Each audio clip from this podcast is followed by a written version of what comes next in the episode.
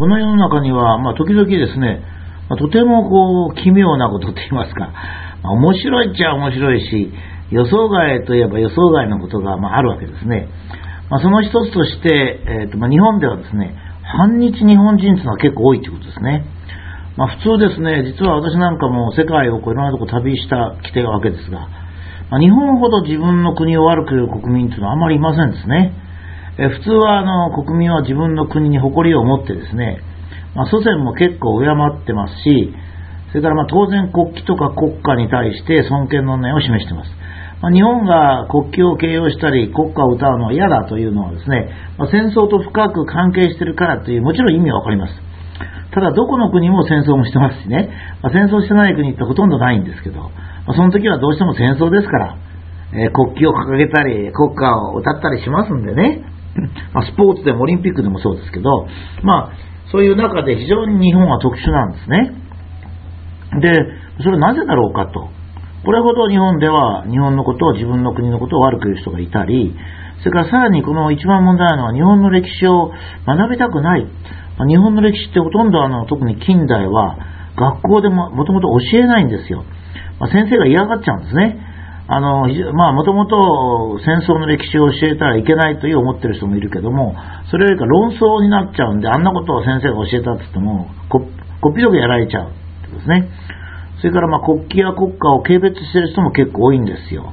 まあ明らかな異常であることは間違いないですね。この異常であるということが、まあ、長く続いているわけです。まあ、70年も続いているわけですが、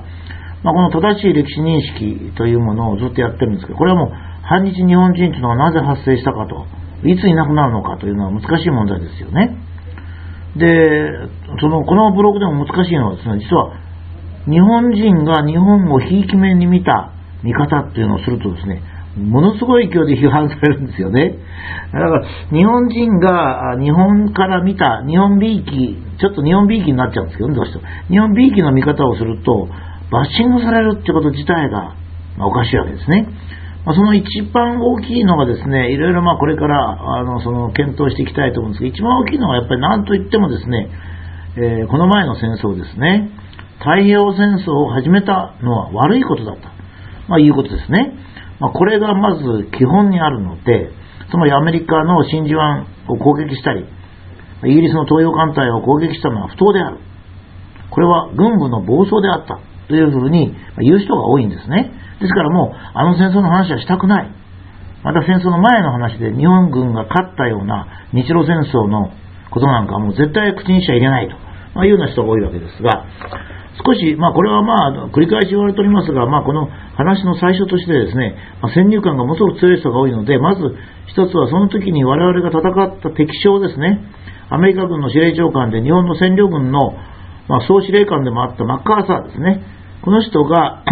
アメリカに帰った後、議会で証言している証言をちょっとご紹介します。英語もつけときましたが、まあ、日本語と英語の訳が少し不信感のある人もいるでしょうから、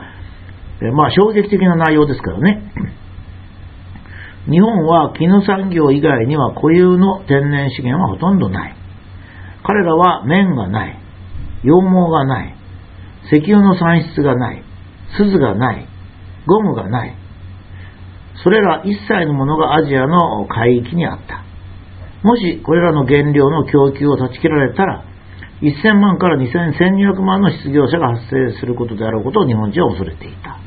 したがって彼らは戦争を始めた動機は大部分が安全保障に迫られてのことだと。まあ、こういうように言っておりまして、えー、英語ではですね、セキュリティ、つまり、えー、日本は侵略で戦争を始めたんではなくて、自衛のために安全保障に迫られて戦争を始めたんだと、マッカーサーが言ってるわけですね。これはですね、面白いことなんですよ。なぜ面白いかっていうとですね、私これで憤慨、まあ多くの人は憤慨して、これそれなのにって言って、僕は憤慨というかね、えー、っと、普通はですよ、敵は、え日本のことを悪く言い、日本人は日本を弁護するのが普通なのです し。逆になっちゃってですね、敵が日本を、日本はやむを得なかった。日本が戦争したのはやむを得なかったとこう言ってて、えー、日本人が日本は戦争したのはけしからんというという、まあ、全く真逆の状態になってるわけですね。まあ、これは昭和26年のマッカーサーが上院の議会で証言してるわけです。まあ、アメリカ人の証言というのはそれほどその自分たちの心とは違うことはないんですけどね、歴史的に。つまりマッカーサーの証言は、えー、日本が侵略を目的として戦争したんではなくて、自衛、安全保障であったというわけですね。まあ、日本と戦った敵の司令官が日本の海戦はやむなしと言っているのに、日本人がそうじゃないと。自分たちで勝手に侵略戦争を始めたんだと言って日本を非難しているのは実におかしいですね。まあ、ここではマッカーサーアメリカ人なので失業というのは非常に大きなことのように重視してますが、まあ、日本人の感覚ですと失業よりかですね、まあ、石油が禁輸されたということで、まあ、ここにマッカーサーも書いてあるように石油を、ま日本は取れないと。えー、つまりですね、アジア、アフリカ諸国の中で完全な独立を保っていたのは当時は日本だけだったんですね。これはなぜ独立を保ってたかというと、軍艦と戦闘機があったからなんですよ。ところが石油が入らなくなると日本は石油がないので、7ヶ月以内にはですね、日本はですね、軍艦も戦闘機も使えなくなるわけですよ。もう軍艦と戦闘機が使えなくなるとですね、もうその頃はあの、日本刀で切り合うってことはできませんでしたからね。簡単に言うとアジア諸国と同じように植民地になる可能性が高まったわけですよね。つまり、禁輸というのは植民地化するっていうことをま意味してたわけですね。まあ、これはあの今の時代では植民地なんかっていうけど、その当時、1940年当時は、アジアはほとんど全部が植民地でしたからね、まあ、中国は植民地とは言えませんでしたけども、まあ、半分ぐらいは外国に取られておりました。えー、今のベトナム、ラオス、カンボジアのインドシナはフランス、えー、マレーシアはイギリス、えー、ビルマもイギリス、それからインドネシアはオランダ、まあ、イギリスも一部、それからその端の方はポルトガル、フィリピンはアメリカと、まあ、こういうふうにですね、日本の周りは全部植民地ですからね。だから日本も軍艦と戦闘機がなくなれば植民地になるわけです。植民地になるとひどいんですよ。もちろん植民地になるってことがひどいんですけどね。まあ私も時々言ってますけども、例えばポルトガルはアジアの諸国を植民地にすると、もうその慰安婦とかじゃないんですよ。要するに現地女性は、自由に乱暴していいっていうことをなするんですよ。そうすると、ポルトガルの軍人が現地女性をどんどん犯してですね、子供を産ませるんですね。で、男の子が生まれたら、その男の子が愛の子ですからね、そこで、えー、鉄砲、銃を与えて、お前はポルトガルの血を引いてるからポルトガルの方になれと、こういうふうに教育するわけですね。ですからもう、女性を乱暴するのはもう公に認められたんですよ。そんなあの、あの、日本ではあの、何ですか？えー慰安婦の問題なんですよ。慰安婦とかじゃないんですよ。あの、あの慰安婦をあの、募ってやったわけですけど、まあ、それがいいかどうかちょっとこれは別の問題ですが、全然そういうレベルじゃないんですよ。だから慰安婦なんかものすごくいいことな、いいことはつってはいけませんけどね。だって、一般女性をどこででも乱暴していいんですから。街方歩いてたらパッと乱暴していいんですから。これがお触れだったんですよね。それからまあイギリスではよく、優れた植民地人が出てくると、ヨーク手首を落とすと。という統治ですね。これが日本で行われたら、やっぱり日本人は耐え難いと思いますよ。僕は戦争します。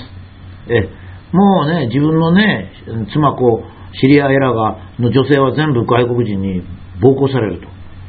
えちょっと優秀な子供を育てると両手首を落とされるっていうんじゃね、そんなんじゃもう生きてる価値もないと思って戦争しますよ。これだったわけですよね。日本が戦争した原因というのは。えー、アメリカはですね、おそらく日本に対して石油を禁輸すると、7年で、えー、日本は軍艦と戦闘機を使えなくなると分かってましたから、まあ、それを本当は言うべきでしょうけど、マッカーサーはまあアメリカの議会ですからそこまで言わずに、まあ、アメリカが日本を戦争に導いたとは言わずにですね、日本が自衛のために戦争せざるを得なかったと言ったわけです。こんなにはっきりしてるのに、反日日本人がなぜ大東亜戦争を侵略戦争と呼ぶんですかね。じゃあ開戦した時は侵略じゃなかったけど、その後侵略になったっていうなら、それはそれでまた理屈をこねなければいけませんね。まあ、これが実はですね、ここでは明確にこのマッカーサーの話だけをポンと取り出しましたけども、実は非常に深い、まあ、日本人の心の闇があるんですよね。えー、アメリカ人、日本人と戦ったアメリカ人の敵将が、日本は侵略戦争じゃない。えー、自衛戦争だったと言ってにもかかわらず、その日本人の方があれは侵略戦争だと言ってると。じゃあ7年経って戦闘機と軍艦がなくなったら当時は必ず植民地になりましたからね。そしたら自分の家族は乱暴され、自分の子供は両手首を切り落とされるんだと。それでも侵略だと。いうのは一体どういうところにあるのか。これをですね、あまり閣下せずに、えっ、と、右でも左でもなく、あの解説をしておこうと思いますね。まあ、こういうことを言うと私は右だと言われるんですが、まあ僕原発再開反対ですしね、右の人だから必ずこうだってことじゃないですからね、えー、右とか左とか関係なく我々はまず日本人であり地球の、えー、人間ですからね、やっぱりそれからものを考えるっていう必要があるんじゃないかと思います。もうできればレッテルを貼ってほしくないんですけど、まあ、レッテルを貼られても仕方ありませんけども、覚悟はできております。